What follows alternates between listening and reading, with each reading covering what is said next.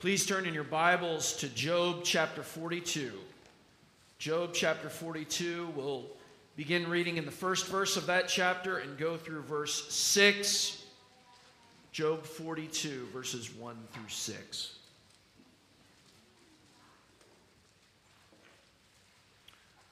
Remember, as I read and as you follow along, this is the Word of God.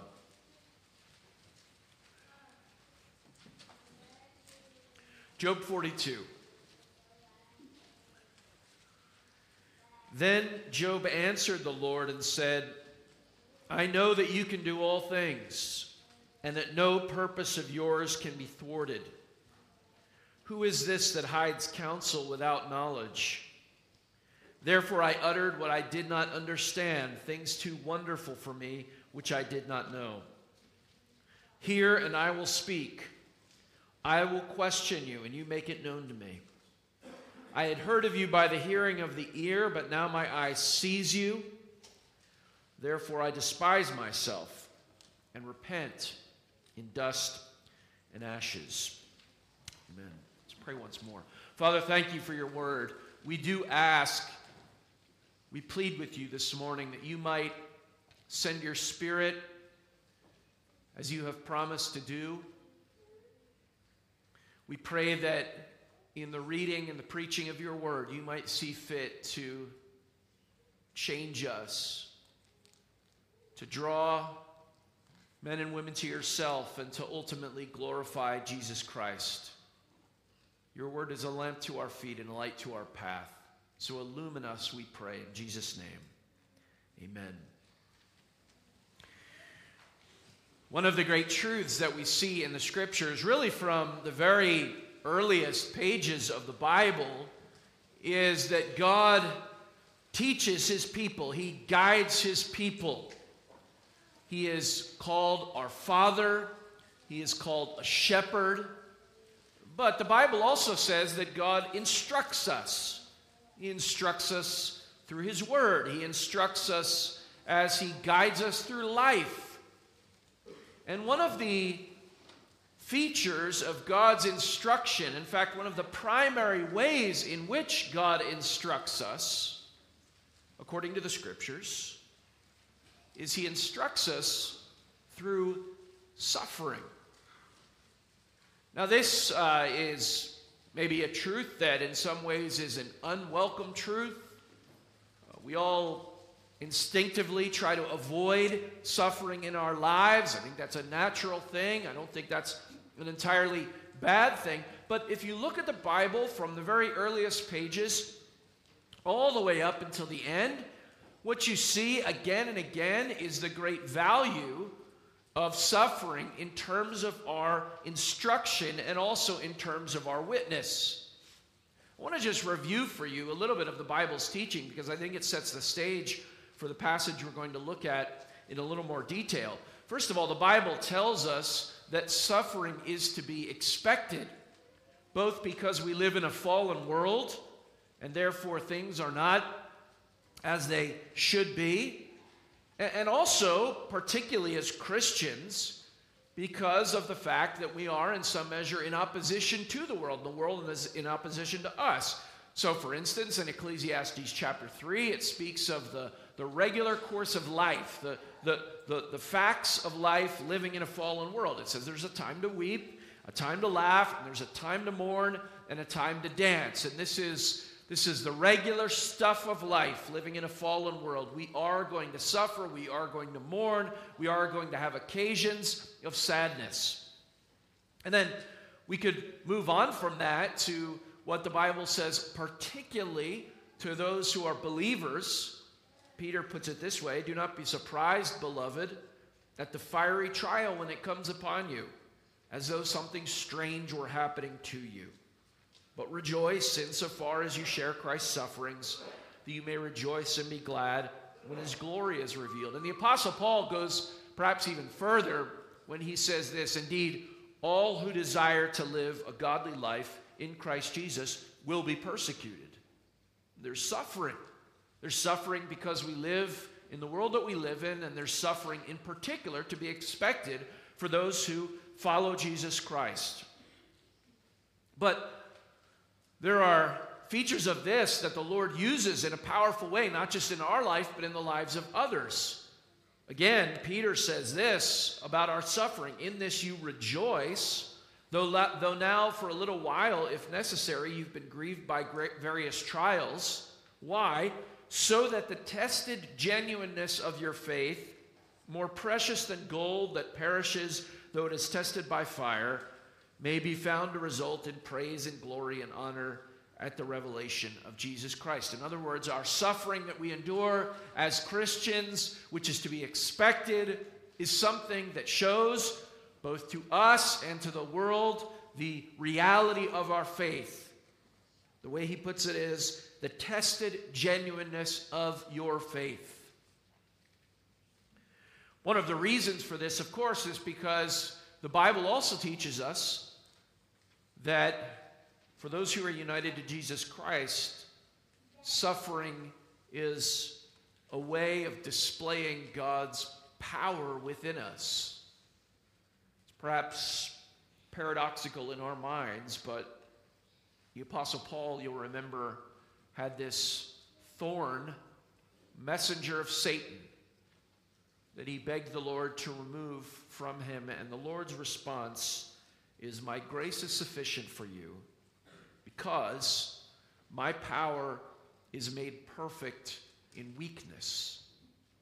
And then you know what the apostle goes on to say. Therefore, I will boast all the more gladly of my weaknesses, so that the power of Christ may rest upon me. We know that God is with us in our suffering. This is something that the scriptures speak to throughout the Old and the New Testaments. Isaiah 43 When you pass through the waters, I will be with you. Or the psalmist who writes, Many are the afflictions of the righteous, many are the afflictions of the righteous, but the Lord delivers him out of them all. And ultimately, this leads to the conclusion that we see over and over in Scripture that God uses our suffering to teach us and to cause us to grow. You know, of course, what James writes Count it all joy, my brothers, when you meet trials of various kinds, because you know that the testing of your faith produces steadfastness, and let steadfastness have its full effect, that you may be perfect and complete, lacking in nothing. And this is part of the reason why the Apostle Paul talks about rejoicing in the midst of his suffering. Not because it was something that he enjoyed, not because it was something that he sought out, but because he knew that suffering was one of the primary ways in which God instructs his people. It's interesting how many people throughout history have testified to this reality in their own lives. I was reading a number of years ago a biography of a uh, 20th century, I suppose, media figure, a kind of public intellectual, Malcolm Muggeridge, and he was reflecting on his 75th birthday.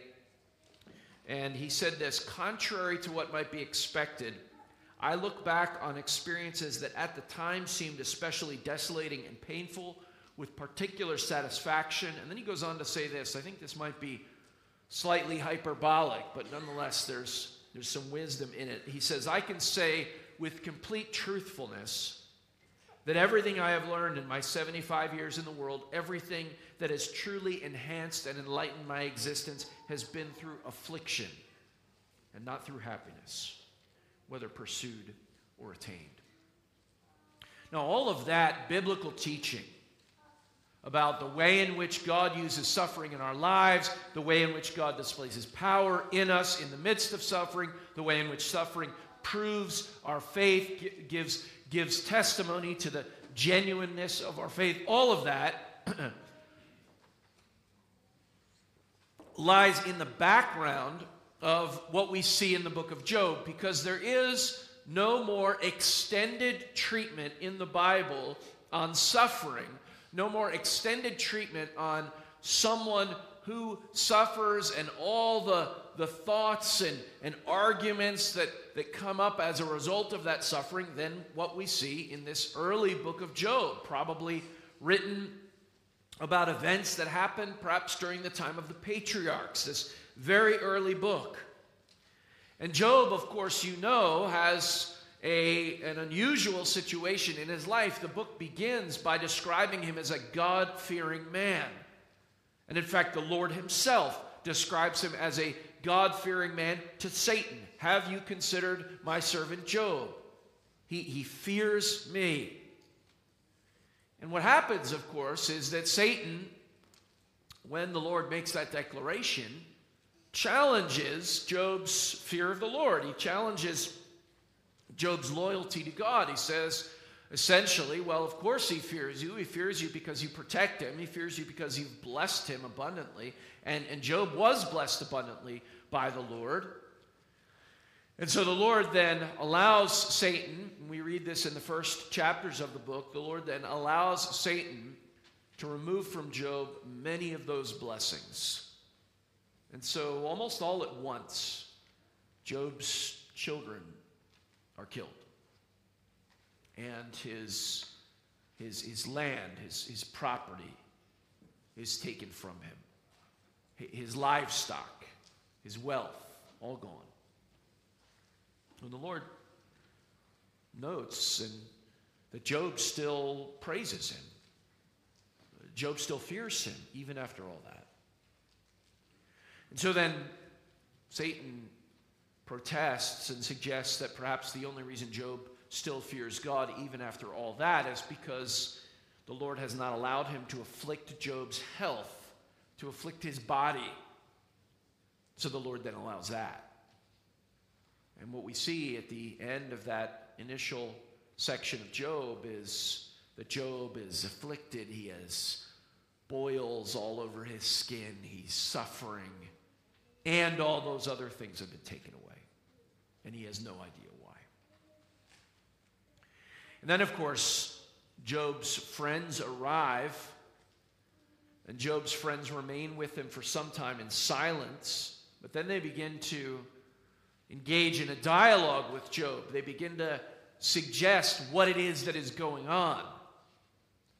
And it's clear throughout the book as Job makes speeches and then one of his friends makes speeches, and then Job gives a response, and then another friend gives a response to that response. It is clear throughout the book of Job that, that Job has the better argument than his friends. Although Job doesn't know exactly what is going on, he maintains that his friends are wrong in their suppositions about his life and the conclusions that his friends are giving him what might seem on the surface sometimes to be uh, very good counsel and yet actually is off the mark. But more than that, more than opposing his friends, Job also makes some extraordinary statements in the midst of his suffering. And you probably, if you've read through the book of Job, have noted some of the statements that Job makes. He, he, he says this in Job 19, just a wonderful confession of faith. He says, As for me, I know that my Redeemer lives, and that at the last he will take his stand on the earth. Job believes in the bodily resurrection. Even after my skin is destroyed, yet from my flesh I shall see God. He still has confidence in God. He's still looking to the future. He's still looking to hope in the resurrection. But there are some other theological statements Job makes in the midst of these great statements of faith. Job, from time to time, expresses his, his earnest desire to have his day in court with God. Perhaps you've expressed something like this, or if you haven't expressed it, perhaps you've thought it, or you've heard someone else express it. Something like when I when I see God, I have a few questions for him. Well, Job actually says something somewhat like that. on a number of occasions, but in Job 23, for instance, he puts it this way Oh, that I might knew, uh, oh, that I knew where I might find him, that I might come to his seat. He's talking about the Lord. I would present my case before him and fill my mouth with arguments. I would learn the words that he would answer and perceive what he would say to me. Uh, would he contend with me by the greatness of his power? No. Surely he would pay attention to me. There the upright would reason with him, and I would be delivered forever from my judge. Well, as the book progresses, Job makes more and more statements like that. He wants his day in court with God. He wants God to answer a few of his questions. And actually, near the end of the book, beginning in Job chapter 40, the Lord does graciously appear before Job. And the Lord appears before Job, but it, but it goes very differently than the way that Job envisioned it going. Job envisioned a situation where he would ask God questions and God would have to answer his questions. But what happens instead is the Lord appears to Job and says to Job, Now gird up your loins like a man. I will ask you, and you instruct me. And the way that goes is the Lord asks Job a series of questions questions about creation, uh, questions about the way in which the natural world operates. And Job, Job has, has no answers. And you see what the Lord is doing is the Lord is exposing Job's ignorance about even the basic things of life, even the basic things of creation. I've often thought about my, my children when they were younger like most kids, they would ask all kinds of questions and expect that I would have answers to them. Some I did have answers to, some I didn't have answers to. But, but I can imagine, and perhaps you can imagine as well, a child, maybe a, maybe a six or seven year old child, coming and saying, for instance, if one of my daughters had said this to me, Dad, I, I demand right now that you teach me calculus. Well, how might I have handled that? Well, I might have said to them something like this well, do you know your multiplication tables? Well, no. Uh, do you understand how to do long division? No, I've never heard of it. Uh, do you know how to work out algebraic equations? No, I don't even know what those are. I can't even pronounce that. And you see what I'd be doing in giving those questions is illustrating the fact that the demand that I teach calculus right now is, is somewhat inappropriate. It's not that there's no such thing, it's not that there are no answers in that regard. It's that, it's that the one asking has no background or preparation to be able to even ask such a question or make such a demand. And that's really what happens when the Lord addresses Job. He asks Job all these questions that are, in a sense, about the ABCs of creation, the kind of multiplication tables. And Job is exposed in his ignorance. So that brings us to Job 42. Because Job gives a very brief speech and in that speech, we really see Job make two declarations and then a response. And those two declarations come right on the heels of his exposure, not really knowing even the basics of creation. And therefore, he's shown the inappropriateness of his demand of God, Oh, that I might know where to find him. He would surely answer me. Now, as I said, Job makes two declarations here. And these two declarations, I would suggest to you, I would submit to you, are in a sense two of the most basic lessons that we should learn today when it comes to suffering. Two of the fundamental, basic, biblical responses when we're faced with suffering, even in our own lives or in the lives of others. This is not a comprehensive list, there's more to be said. And we saw the Bible has a great deal to say about suffering. But, but these, are, these are perhaps lesson one and lesson two when it comes to suffering. And Job begins with this lesson one. Then Job answered the Lord and said, I know that you can do all things, and that no purpose of yours can be thwarted. Job, even when confronted with his own suffering and with his own lack of explanation for what he had endured, declares first the absolute sovereignty of God in all things.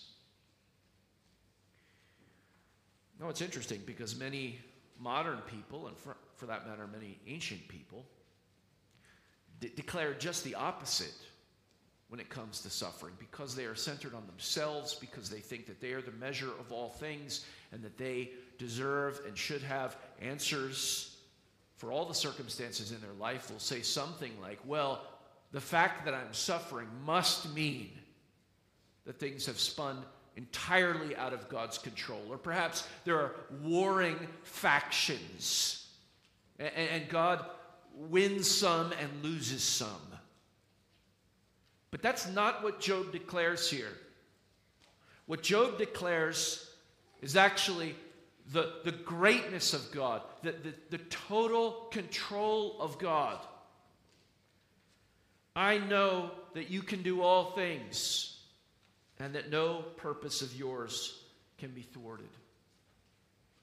You know, it's interesting if you take that sentiment, that, that kind of expression that Job gives here, that declaration in verse 1, what you find is that declaration is everywhere in your Bible.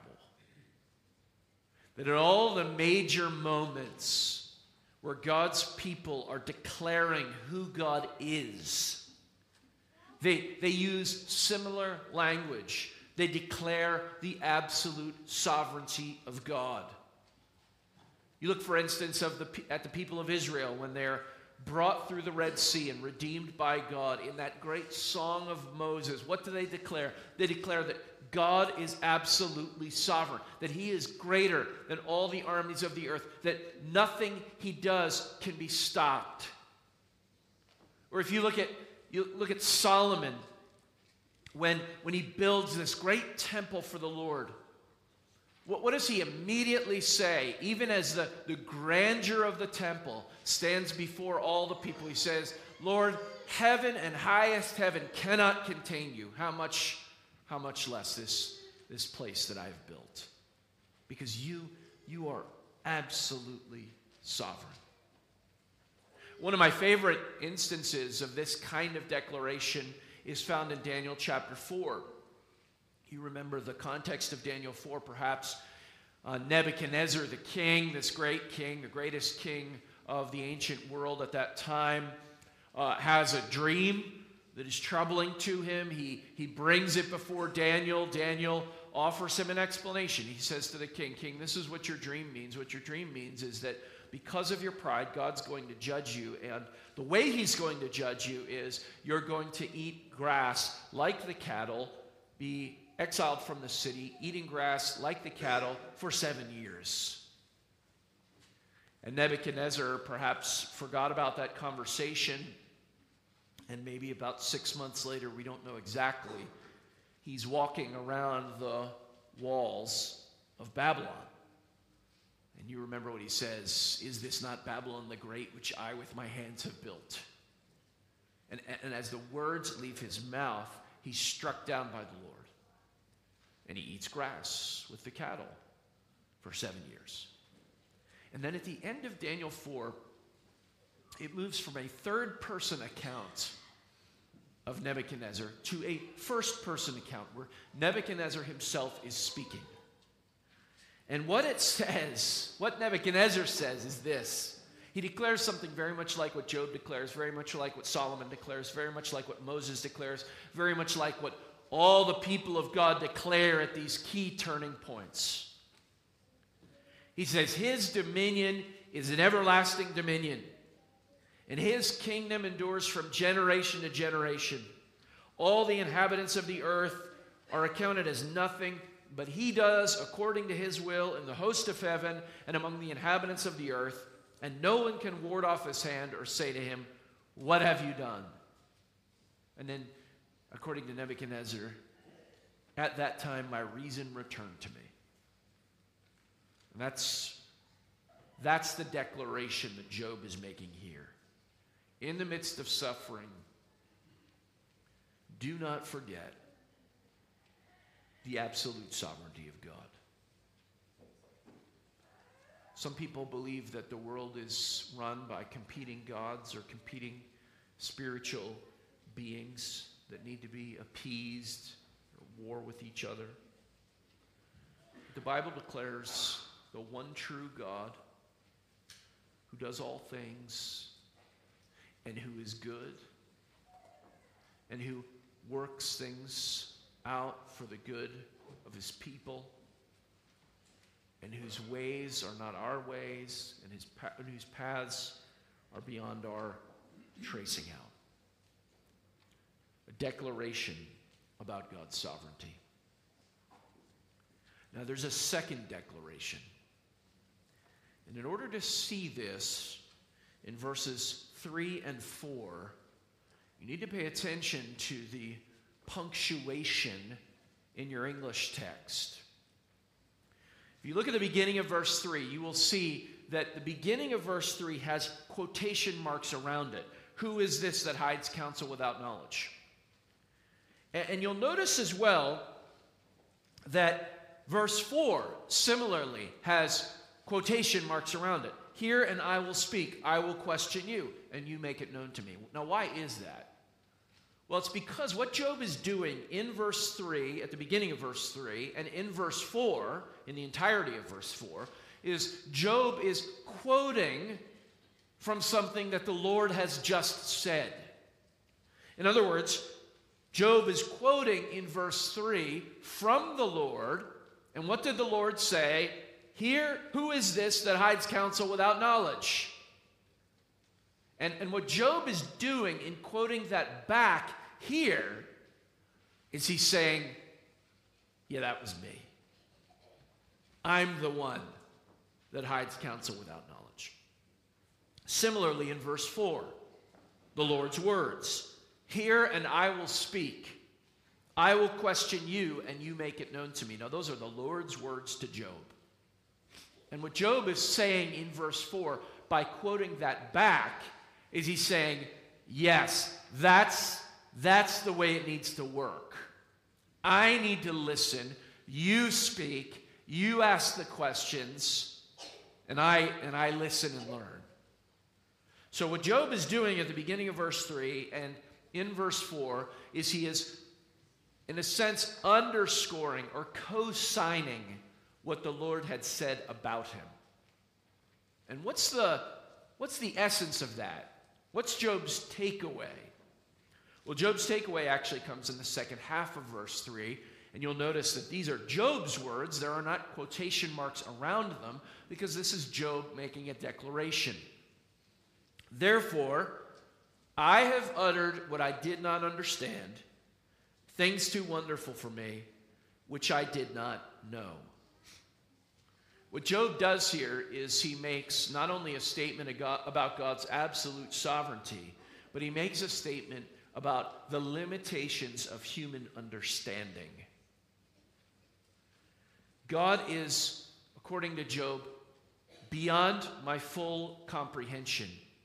And when I sought to give explanations or to demand explanations, I was, I was talking about something that I, I didn't understand. It was a thing too wonderful for me that I did not know. You know, if you read certain authors long enough, you start to get a sense of uh, ideas and, and, and, and perhaps other books that they come back to over and over again. And one of the things that you realize if you read uh, John Calvin long enough is that there are, there are certain verses that he, he, he refers to over and over and over again in his writings, in his commentaries, in the institutes, and in other works. And one of those verses, I don't know if this is the verse that Calvin quotes the most of any verse, but, but it, it may be. It's probably, if not the top, one of the most frequently quoted verses is, Deuteronomy 29 29. And if you're not familiar with that verse, it's worth familiarizing yourself with it. Deuteronomy 29 29 says this The hidden things are of the Lord,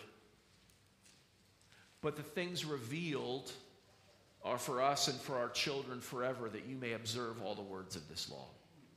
But that, that phrase, the hidden things are of the Lord. Now, that's not saying that God hasn't revealed everything we need for life and godliness. In fact, the Bible says that. And Deuteronomy 29 29 says that because it says, The things revealed are for us and for our children forever. There are things that are revealed to us in the Word of God, in the law of God, as it says in Deuteronomy 29. Uh, but there are hidden things. And those hidden things are of the Lord. The Apostle Paul puts it this way Now we see in a mirror dimly but then face to face. Now I know in part, but then I shall know fully, just as I am fully known. And that's what Job's declaring here. If lesson one in the school of suffering is the absolute sovereignty of God, lesson two is the limitations of human understanding. There are things we don't know, there are things we're not told in Scripture. And many of those things, uh, perhaps a majority of those things, have to do with personal circumstances that you or I may encounter. Oh, we're given all the guidance we need. We're given all the instruction we need. We're given the framework we need. It's not that God has left us without a witness, He's left us with great clarity as to how we're supposed to live and how we're supposed, supposed to face those circumstances. That is not unclear. That is that is crystal clear in the scriptures. But the answer to the question of why, why this now, is not a question that the Bible gives us a specific answer to in most cases. It was perhaps about 10 years ago now that I had two friends in sort of different groups. They didn't know each other. And they both called my wife and I, same week. And they both had sons about the same age. And they both had similar news to share. They both said, in one case, one of the families said, um, Pray for us, pray for our son. He is, uh, his name was Josiah. Pray for Josiah. He, he's been diagnosed with this brain tumor. It's out of the blue and it, and it looks aggressive. And then he was young. And, and, and, it was shocking. And, and, and the same week, another, another friend called, son the same age. And he said, Please pray. There's this, our son went in for what we thought was a routine physical, but they discovered something in his leg. It's not a normal kind of cancerous growth. It appears to be something that is really aggressive, really rare. I cannot remember the name of it offhand, but but it, you know the doctors are telling us this could be just weeks before it spreads through his whole body. Again, shocking. Well, well, we prayed, of course, and we, we were shocked with them. And I remember it was about two weeks later that we got updates. And one of them, the one actually with the, what appeared to be the more serious and aggressive growth in his leg or condition in his leg, they called us and said, You know, the doctors, they were wrong. And, and they can't figure it out, and they don't really have a good explanation, and they're sort of ashamed of themselves. But, but, it, but it's something very benign. No, no, no, no concern, no problem. And, and the other update was, was the exact opposite. Oh, it's even more aggressive than we thought. And it wasn't months later before this child had died. And you say to yourself, why him and not him? Why is this situation ending in rejoicing and this situation ending in sorrow? And, and when you begin to ask that question, we can make general statements, of course, and the Bible gives us clarity as to how we're supposed to navigate those things. But, but in terms of the why, we, we do not know the answer. We're not given the answer. I've uttered what I did not understand, Job says. Things too wonderful for me, which I did not know. Even though Job knows more than his friends, and even though the Lord says that Job, in all of this, did not sin, Job declares here the limitations of his own human understanding. Do you think you know the mind of the Lord? Have you been tempted to chafe against the reality that there are hidden things that are of the Lord? Do you counsel others in that way, like Job's friends, as if they understood what God was doing here and they could point directly to what Job had done? No, now we see in a mirror dimly, but then face to face. Now, if those are the two declarations that Job makes God's sovereignty, the limitations of human understanding, what is his response? Well, we see it in verses 5 and 6. Job says, I had heard of you by the hearing of the ear, but now my eye sees you. Therefore I despise myself and repent in dust and ashes. What does Job exemplify here? Well, Job exemplifies humility, wisdom, repentance. And again, it's worth noting the Lord says Job hadn't sinned. And yet, Job said, My perspective towards suffering, my perspective toward my own life, and my perspective towards God and, and what God owed me, and what I could know and couldn't know that has radically changed. He's repentant. And you know, this is the kind of repentance that I believe should characterize all of our lives. Job is an example to us here. Yes, of course, the Bible commands us, we must take it very seriously. We're to repent of our sins.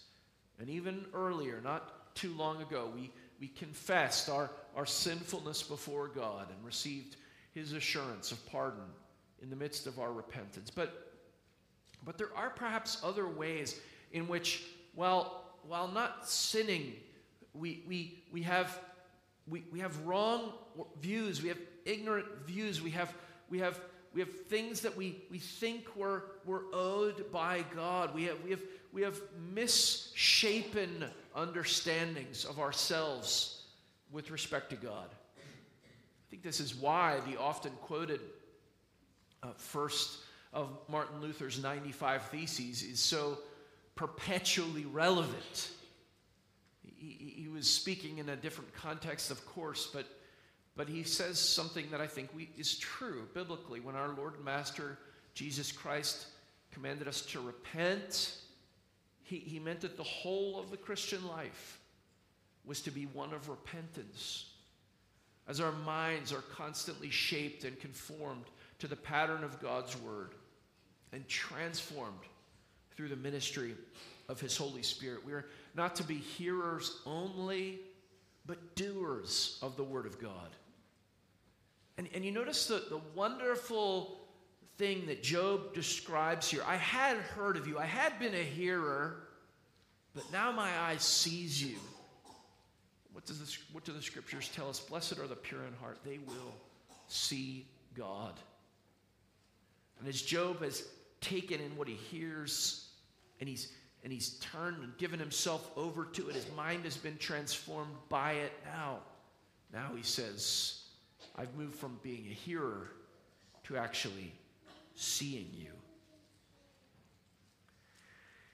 And you know, it's interesting. If we read through the remainder of the chapter, we see that Job is never told why he suffers.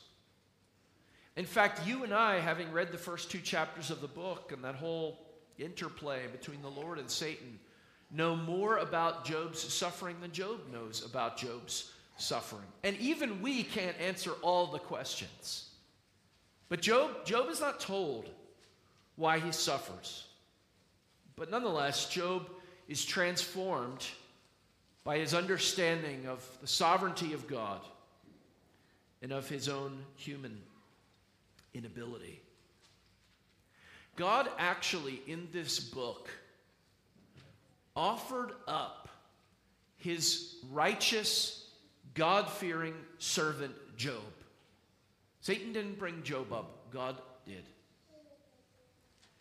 Job loses everything and has everyone around him misunderstand why it is happening. And, and if, you, if you pull the thread of that beyond even the confines of the book of Job, through the rest of the scriptures, what you see is that Job not only reveals to us some of the deep mysteries of human experience related to suffering, but we see that not only is suffering a mysterious part of our existence as humans and a necessary part of our growth in grace, but the suffering of the righteous one on our behalf is also the mysterious way in which God deals with our sin and reconciles us to himself. God offered up Jesus, the scriptures tell us. Not just Job. And, and, and the, the good news that we hear and we declare and we come together to celebrate is that because a righteous man suffered, the righteous God man suffered, unrighteous people like us can experience mercy and grace and be conformed to the image of his dear Son. He made him who knew no sin to be sin for us, that we might become the righteousness of God in him. For Christ also suffered once for sins, the righteous for the unrighteous, that he might bring us to God, being put to death in the flesh, but made alive in the spirit. And you know, it is when he reflects on all of these things, when he reflects on suffering in his life, and when he reflects on God's purposes in the suffering of Jesus, and how that brings us newness of life and redemption and reconciliation with God. It's at that moment when Paul has reflected on both of these things, and in fact, reflected on how God has used all of these things and woven them together in a tapestry of history that Paul actually quotes from, from Job 35 and 36. He's grappling under the inspiration of the Holy Spirit for how to, how to encapsulate these truths of our suffering and, and, and the suffering of Jesus Christ on our behalf as our Redeemer. And here's what Paul says, drawing from this book Oh, the depth of the riches of the wisdom and knowledge of God. Verse 1. How unsearchable are his judgments and inscrutable his ways. Verses 3 and 4. For who has known the mind of the Lord? Or who has been his counselor? Or who has given a gift to him that it might be repaid? For from him and through him and to him are all things. To him be the glory forever. Amen. Let's pray together. Father, we are so thankful to you for your word. While we confess there are many things we do not understand, we would be in the dark if you had not revealed yourself to us in and through your word. And so, Father, take these basic truths, your sovereignty, our limitations, and apply them to us by your Holy Spirit. Strengthen us by your Spirit while we suffer. May you take our suffering and use it to train us. And may all of it redound to the glory of Jesus Christ, our suffering Savior, who is risen again and ascended into heaven and reigning forever. And we ask these things in His name, for He intercedes for us even now. Amen. Let's stand.